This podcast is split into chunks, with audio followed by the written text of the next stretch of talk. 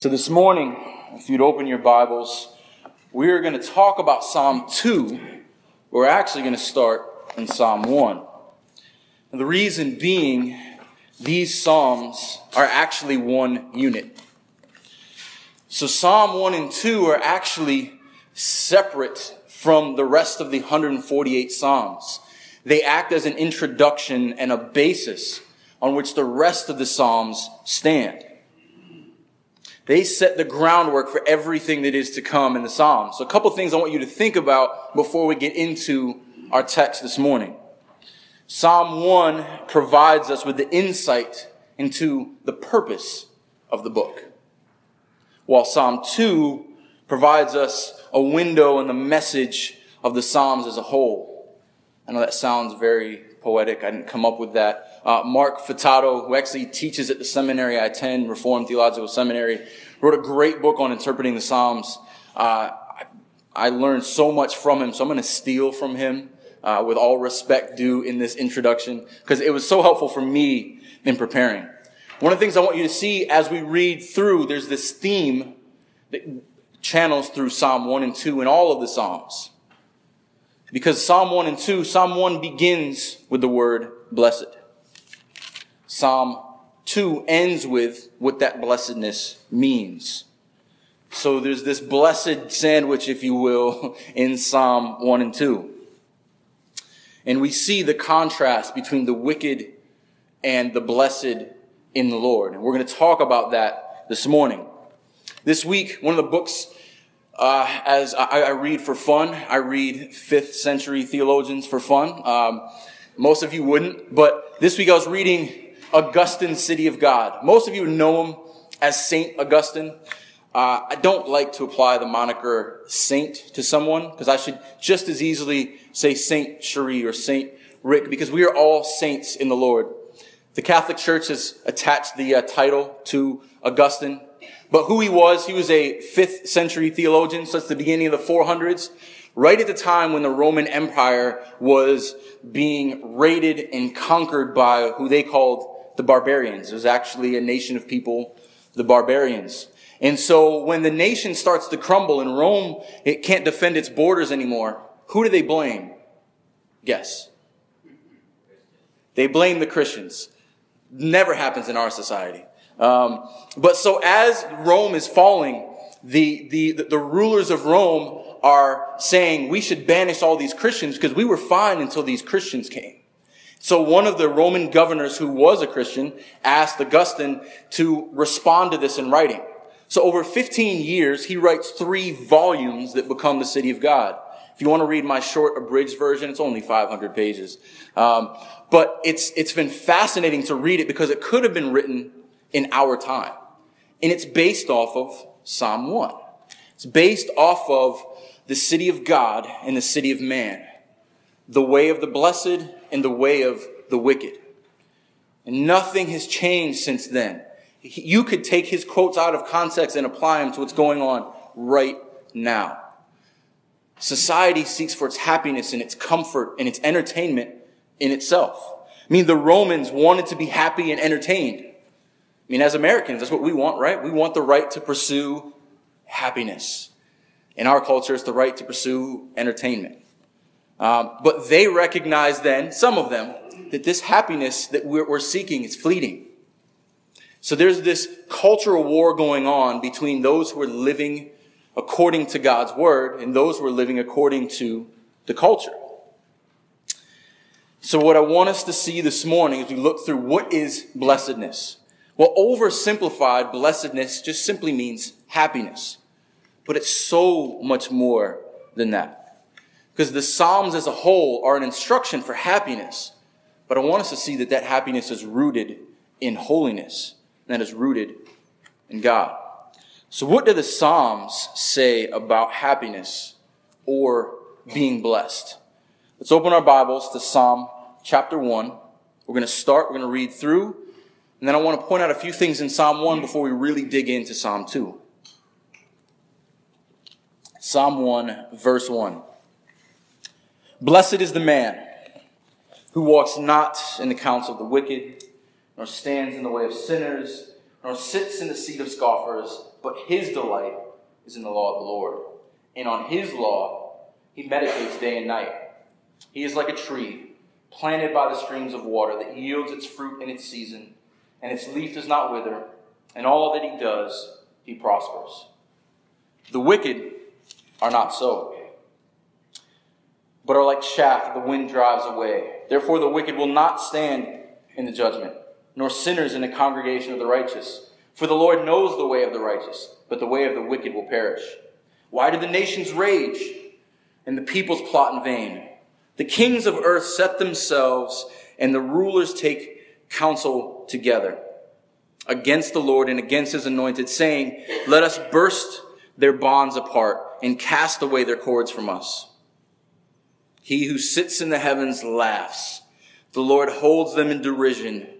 Then he will speak to him in his wrath and terrify them in fury, saying, As for me, I set my king on Zion, my holy hill.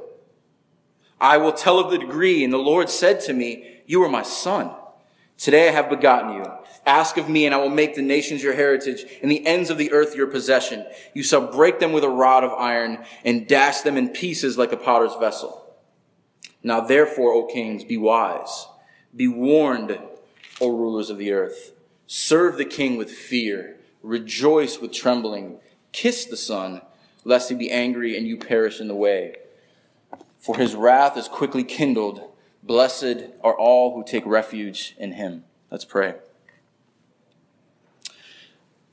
Lord, we open your word this morning, not as dead words to people in centuries past, but as living, active words, a sword that, port, that pierces bone and marrow, that splits the wicked from the righteous this tension that has been going on since the, our first days in the garden of man wanting his throne and you're anointed on his throne.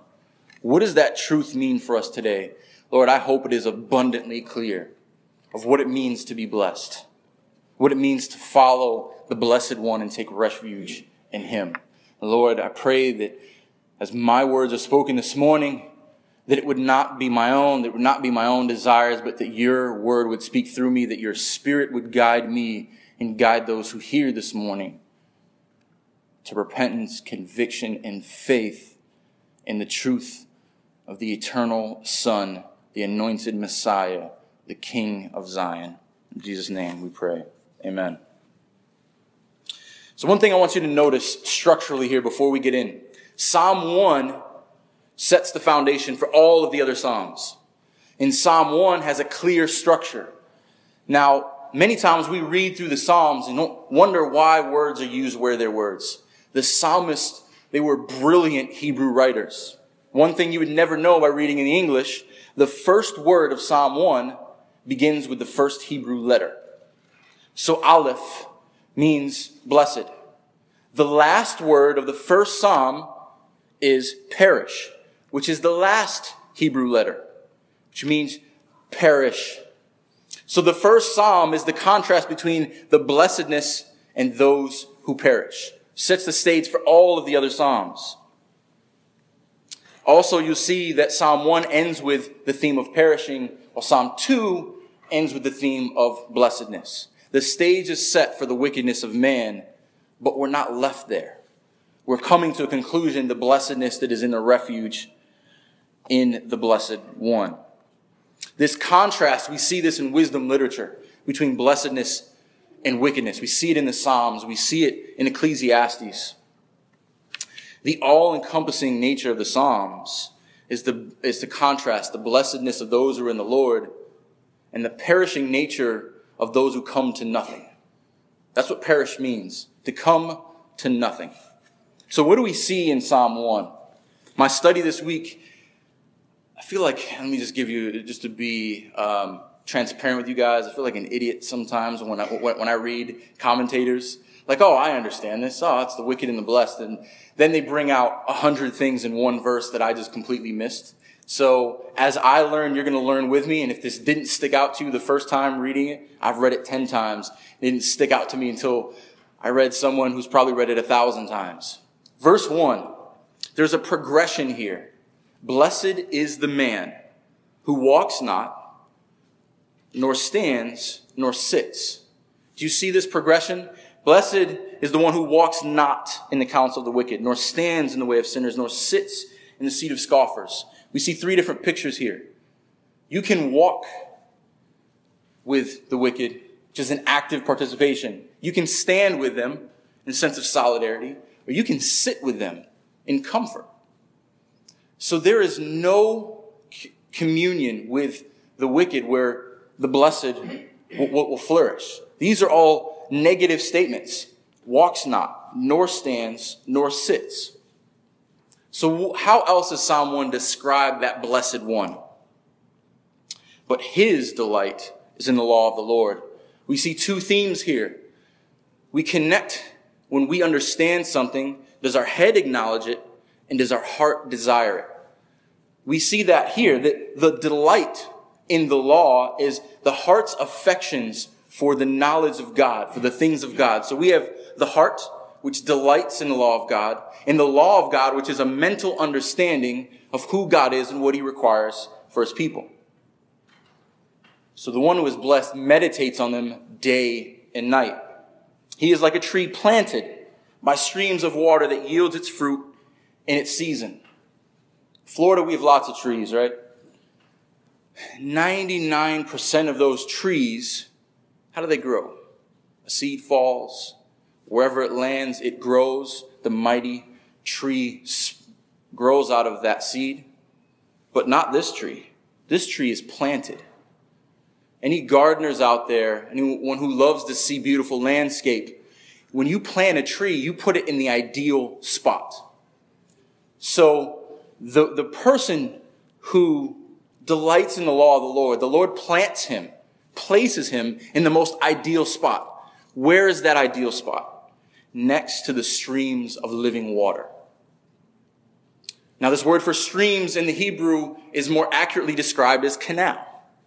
What is a canal? It's something that is dug out for a purpose, to channel water in a specific direction. So if you delight in the law of the Lord, you are planted in the most ideal spot where the water is directed to go. There is a design involved.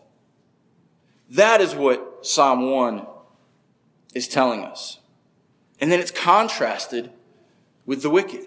But the righteous, all they do prospers because of these things. And that's a pretty tall order because all of us have walked with the wicked, stood with sinners, sat with the scoffers, the mockers, the judgmental. I love uh, this same command is also given to Joshua. So if you would turn to Joshua chapter 1 for me. A lot of you may be familiar with this, but I want you to see that this is not a theme for the Psalms, this is a theme for all of Scripture. So, Joshua chapter 1, we're going to read verses 7 through 9. Only be strong and very courageous, being careful to do according to all the law that Moses, my servant, commanded you. Look here, do not turn from the right or to the left, that you may have good success in wherever you go. This book of the law shall not depart from your mouth, but you shall meditate on it day and night, so that you may be careful to do according to all that is written in it. For then you will make your way prosperous, and then you will have good success. Have I not commanded you? Be strong and courageous. Do not be frightened. Do not be dismayed, for the Lord your God is with you wherever you go. Those who meditate on God's word will avoid the way of the wicked, and they will be blessed. This word, this word prospers here. It's not what our modern day prosperity preachers would have you believe. That if you do X, Y, and Z, your bank account increases. But if you are delighting in the law of God, He will bring to success what you do because you are motivated by Him. I'm not talking about monetary success. We're talking about fruit. We're talking about blessings that matter for eternity. But not so with the wicked. The wicked will not stand in, in judgment, meaning they cannot stand up to the standard before God. But who is this blessed one in the first few verses? One of the commentaries was really helpful to me. Uh, there's a preaching in the Word series, full disclosure here. And there's a story told about Joseph Flacks. Um, and I want to read this to you. I could rephrase it, but it's so beautiful that I want you to, to see this. This is missionary about 100 years ago in the Middle East, teaching from Psalm 1 to a crowd of Jews and Muslims. Listen to how he teaches this same passage that we just looked at. A man named Joseph, Joseph Flacks was visiting Palestine in the early 20th century. He had an opportunity to address a gathering of Jews and Arabs and decided to speak on the first psalm. He read it in Hebrew and discussed the verb tenses. Then he asked the question Who is this blessed man of whom the psalmists speak? This man never walked in the counsel of the wicked, nor stood in the way of sinners, nor sat in the seat of mockers. He was an absolutely sinless man. But no one spoke. So Flacks said, Was he our great father Abraham? One old man said, No, can't be Abraham. Abraham denied his wife and he told a lie about her. Well, how about the lawgiver Moses? Flacks asks. No, someone else said. It can't be Moses. He killed a man, and he lost his temper by the waters of Meribah. Flacks then suggested David. But of course it was not David because he committed both murder and adultery. There was a long silence. Then an elderly Jew arose and said, My brothers, I have this little book here. It is called the New Testament. I have been reading it. And if I could believe this book, if I could be sure that it was true, I would say that the man of this first psalm was Jesus, Jesus of Nazareth. Amen. Christ is the Blessed One. And Psalm 2 is the most direct and full expression of Christ in the entire Old Testament. God's anointed, or the Messiah, the King on his holy hill, and his only begotten Son. It is the full expression of his deity and his humanity. In the very beginning of the Psalms. So as we look at Psalm 2, let's see how our eyes are open and how we've missed these glaring road signs in this psalm that maybe we've read a hundred times, maybe we've never read. But this is as much the Christ of the New Testament as it is here in Psalm 2. The first thing I want you to understand as we get into Psalm 2 is that there are four participants here. We've got the narrator, which sets the stage, the wicked, and then God and his anointed. There's also a fifth person that, that shows up here toward the end, and we're going to look at that uh, when we get to verse 10. But first of all, the narrator sets the stage for us. Why do the nations rage and the peoples plot in vain? This word plot is the same word as meditate that is used in Psalm 1. The righteous meditate on God's word. The wicked meditate against God. That word literally means murmur. When you see Jews praying, they murmur to themselves and rock back and forth. It's an out loud meditation. So the wicked meditate against God and against his anointed. Does it sound like our world? And that sound familiar? The world's no different. The world is no different than when Satan meditated in his mind to rebel against God and passed on that rebellion to Adam and Eve who meditated in their minds to become like God themselves. The same is the Tower of Babel when, when men came together and meditated with one another to become like God.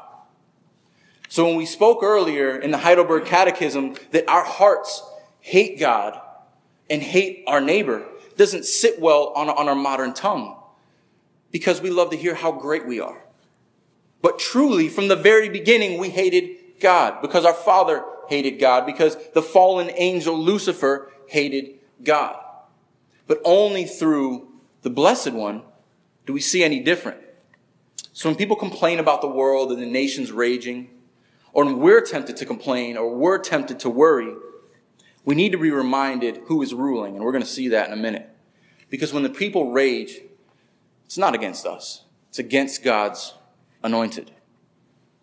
Because they say, let us burst their bonds apart and cast away their cords from us. So this is a direct um, quote in Acts chapter 4. I want us to turn to Acts chapter 4. Because when the apostles are preaching right after Pentecost, what did they choose to preach on? Psalm 2. Who is Psalm 2 talking about, and who is warring against God's anointed? Acts chapter 4, I'm going to read verses 24 through 28. Starting in verse 24. And when they heard it, they lifted their voices together to God and said, Sovereign Lord, who made the heaven and the earth and the sea and everything in them, who through the mouth of our father David, your servant, said by the Holy Spirit, Why do the Gentiles rage? Why do the peoples plot in vain? The kings of the earth set themselves, and the rulers who were gathered together against the Lord and against his anointed.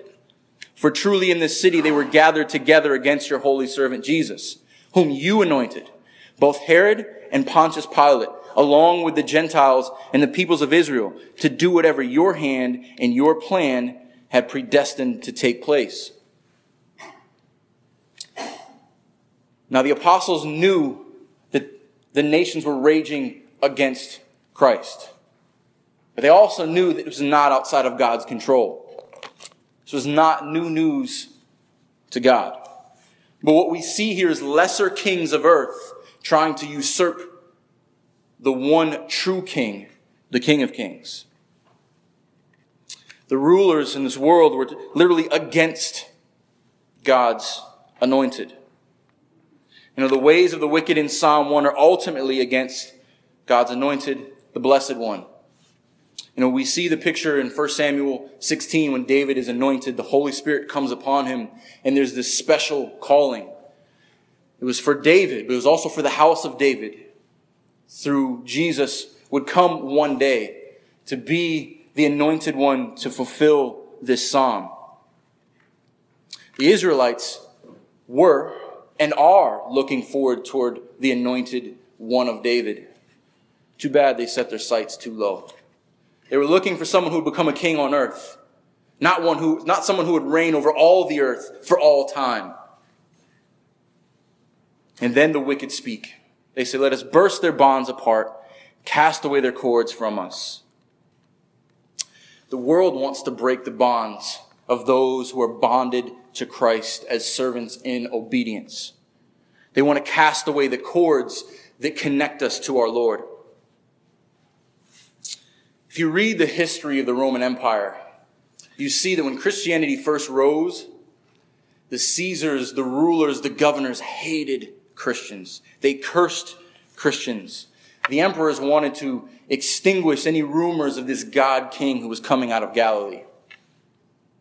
But one by one, they went crazy. They were assassinated. They had their throne taken from them because they were raging against the king of God, the, the true king from Galilee. One of the favorite accounts that I read about this guy who's got a great name. His name is Julian the Apostate.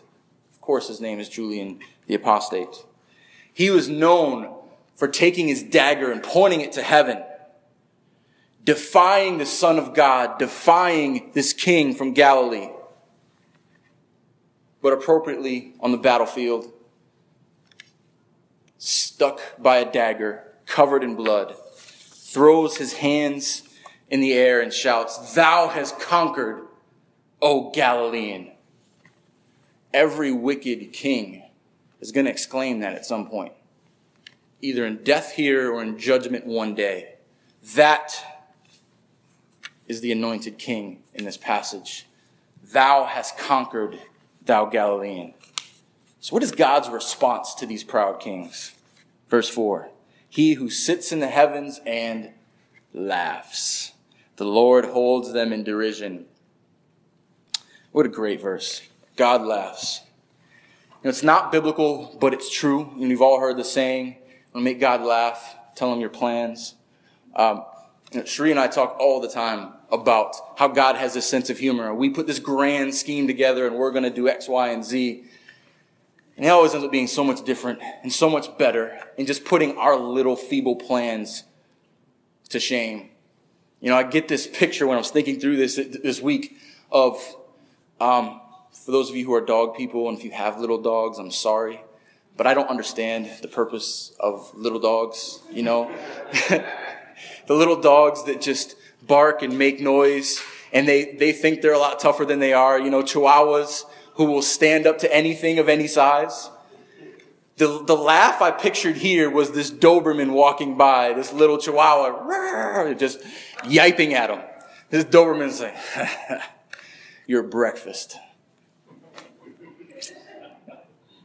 You know, we all know these tough little dogs, these tough little kings you know, who try to stand up to God and push their chest out.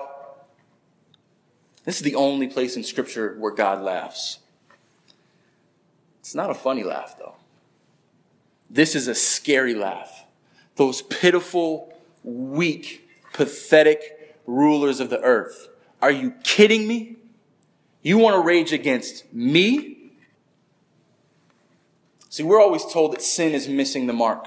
That's a cute little archery picture. Now, the word does mean to miss the mark, but the biblical sense is saying, I want to rule on the throne and not you.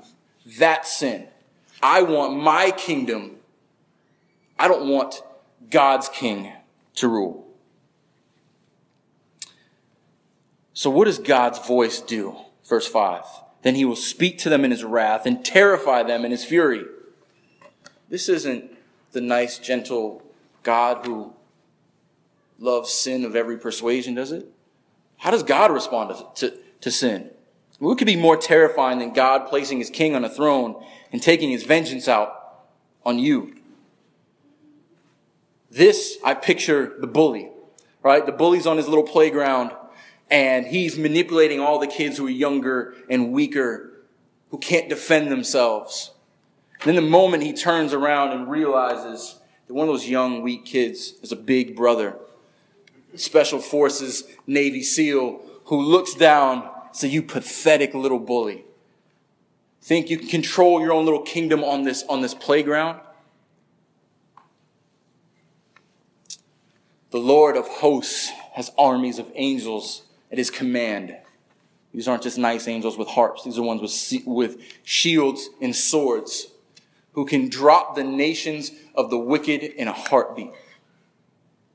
But God's response here is that the king of heaven appoints his king on earth. Verse 6. As for me, I've set my king on Zion, my holy hill.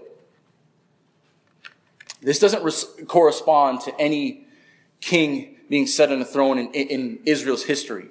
You know, by all accounts, Israel was a small, insignificant nation in its time. This is not historical, but this is theological. This is God setting his king on his throne. God the Father is saying, What are you thinking trying to plot against me and t- make a temporary kingdom? Don't you know I've already anointed a king and I've established his throne forever? Who do you think you're fooling? That's how God laughs. So, what is the response? God the Father says, I set my king. Now someone else speaks. I will tell of this decree. The Lord said to me. So it's not the same one who spoke just a verse ago, but now someone else is speaking. You are my son. Who could that be? Second person speaks. You are my son. We remember we have the narrator, God the Father. Now the son speaks. You are my son. Today I have begotten you. Ask of me and I will make the nations your heritage. My son, this is used twice in all three of the synoptic gospels. Basically means synopsis. Matthew, Mark, and Luke. All say, my son. After Jesus is transfigured before the disciples, a voice comes from heaven in Luke 9:35 and says, "This is my son, my chosen one, listen to him." It's one and the same as in Psalm 2. This is Christ's declaration about an established truth of who God has anointed and appointed him to be. This is the first connection between the Father and Son. We see this conversation played out. You know, when Christ came, he was incarnated. The word in the New Testament is monogenes in, in the Greek. It just means only begotten or unique one. It's not a distortion of some biological sexual encounter like a lot of people like to distort. This is the only time this has ever happened. The one Son of God, the familial relational Son, not biological in our weak minds trying to put it into our terms. This is the anointed of God being begotten on his throne. Now, if you remember, the Pharisees, one of the things that they hated Jesus for was that he said that God is his father. They didn't hate him for the claim, they hated him for what it stood for. Because this wasn't a new claim. This is Psalm 2. They should have known this very well that, that you are my son. Today I have begotten you. They hated David. They hated the prophecy from a thousand years earlier. And so, what do we see as we go on? That the Father is giving all to the Son in verse 8. Ask of me, and I will make the nations your heritage, and the ends of the earth their possession. He's making him Lord, Lord of all. The rule of Christ will encompass, encompass all nations. And they will either rule with him in glory, or they'll be subject to him under his feet. But this, ladies and gentlemen, this is the basis for the Great Commission. Because the ends of the earth are our Lord's possession. We can and should proclaim the truth of the gospel. Every evangelist, every missionary should cry out, worship the true king. He possesses all the earth. Run from these fake gods. Run from these little kings. Praise the Lord. Bless his name. Tell of his salvation from day to day.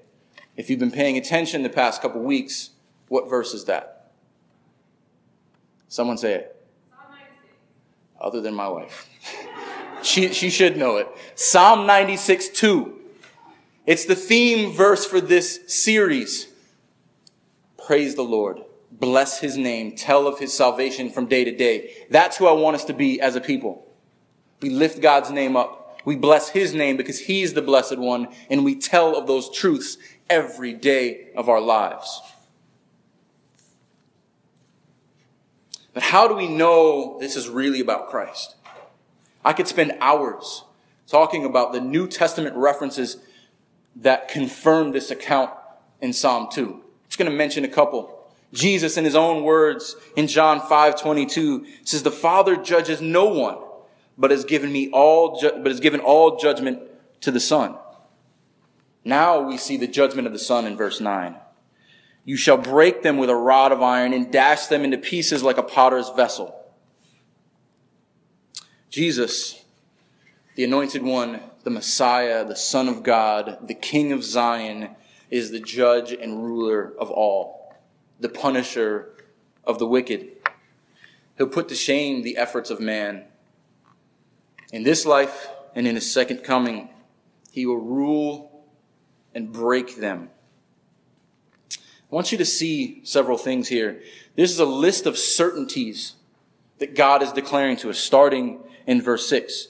As for me, I have set. The Son says in verse 7, I will tell. You are my son. As for me, verse 8, I will make the nations your, her- your heritage. Verse 9, you shall break them. All of these certainties, one after another after another.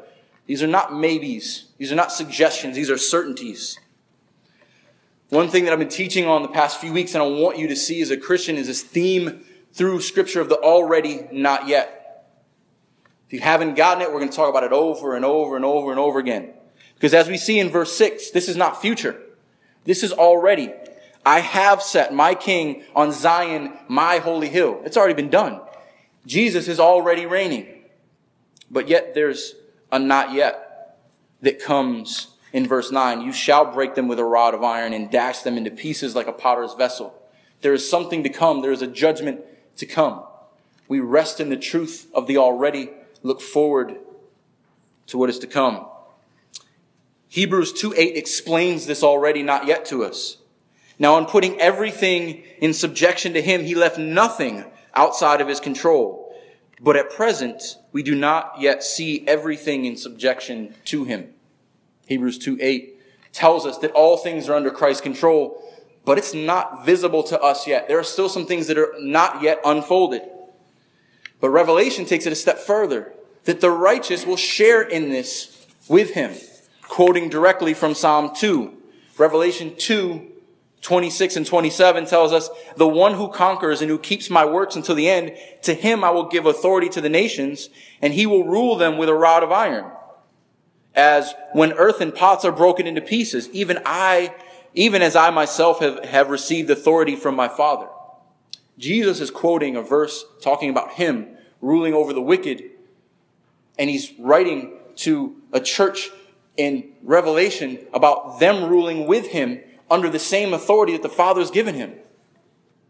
So as Christians, we're not in heaven with harps sitting on a cloud in some weak cartoon. We are executing the authority and judgment of the King, reigning with him. Feel a little more empowered to proclaim the gospel, knowing that. You know, sitting on a, on a cloud with a harp isn't the best sales pitch for the believer or the non believer.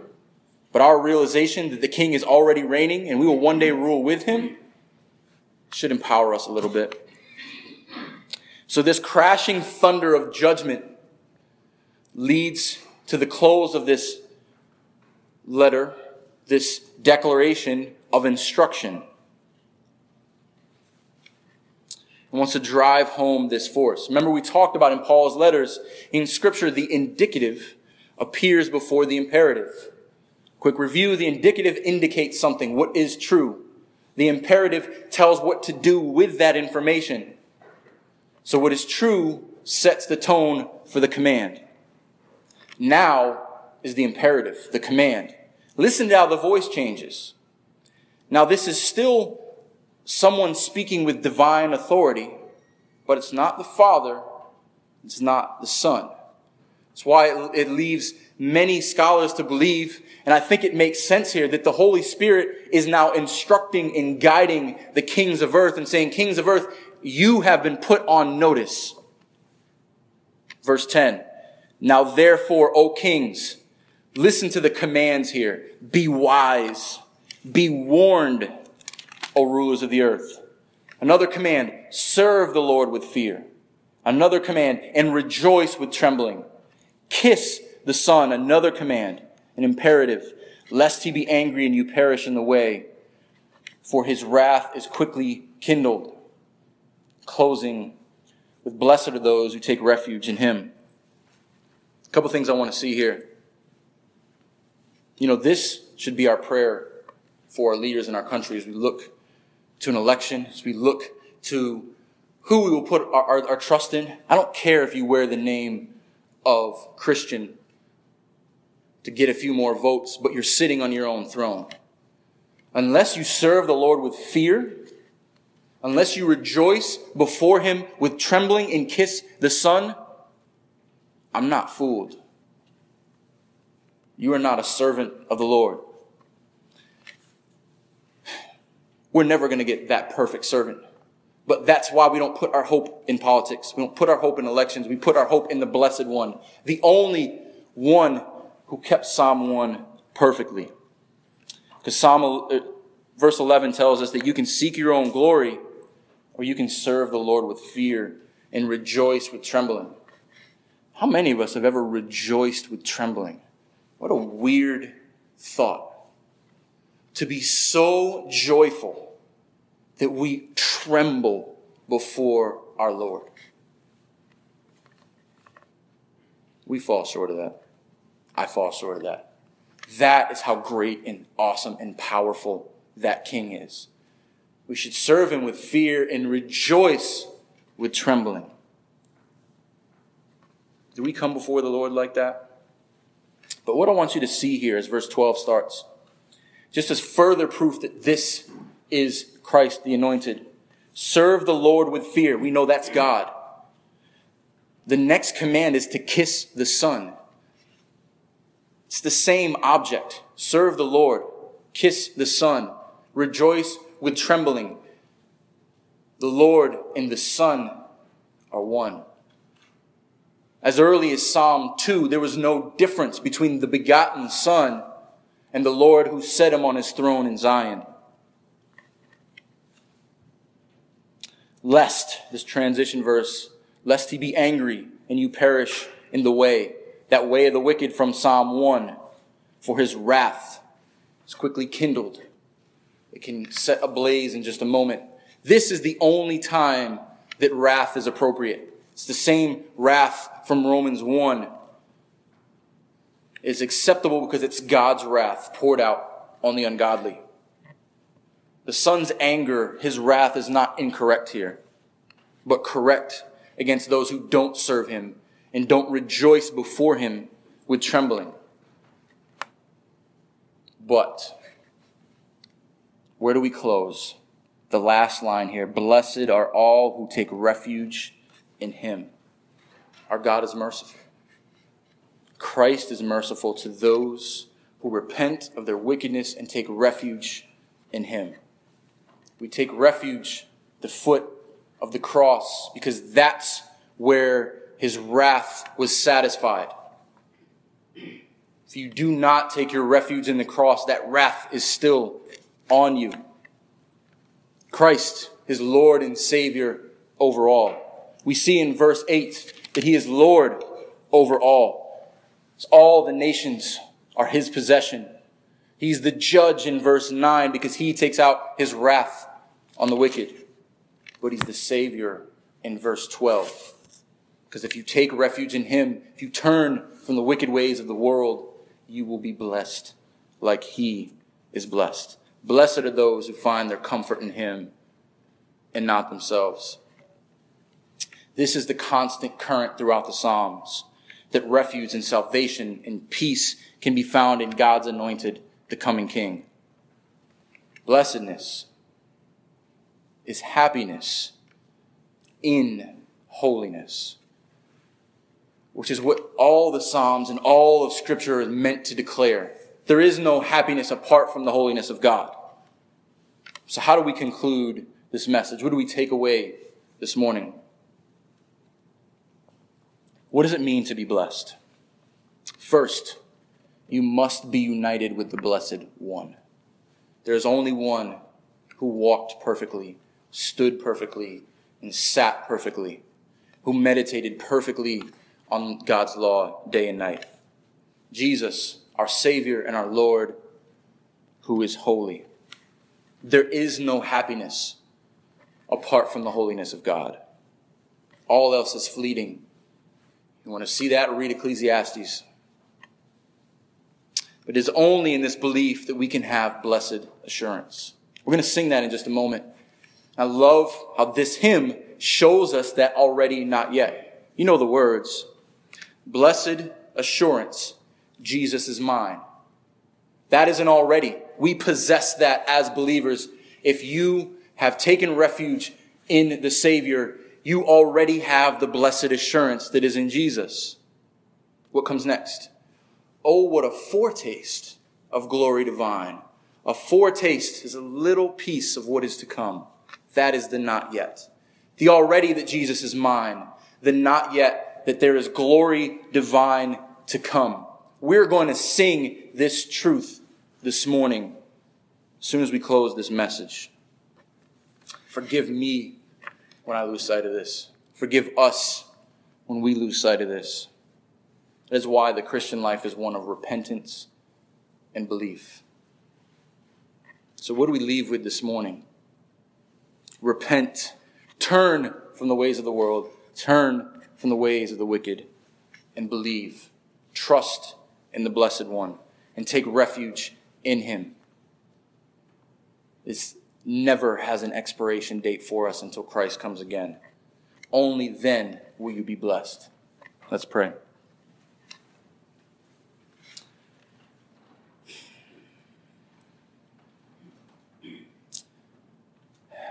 Sometimes we just need to sit in silence and reflect on the sobering truth that is the gospel.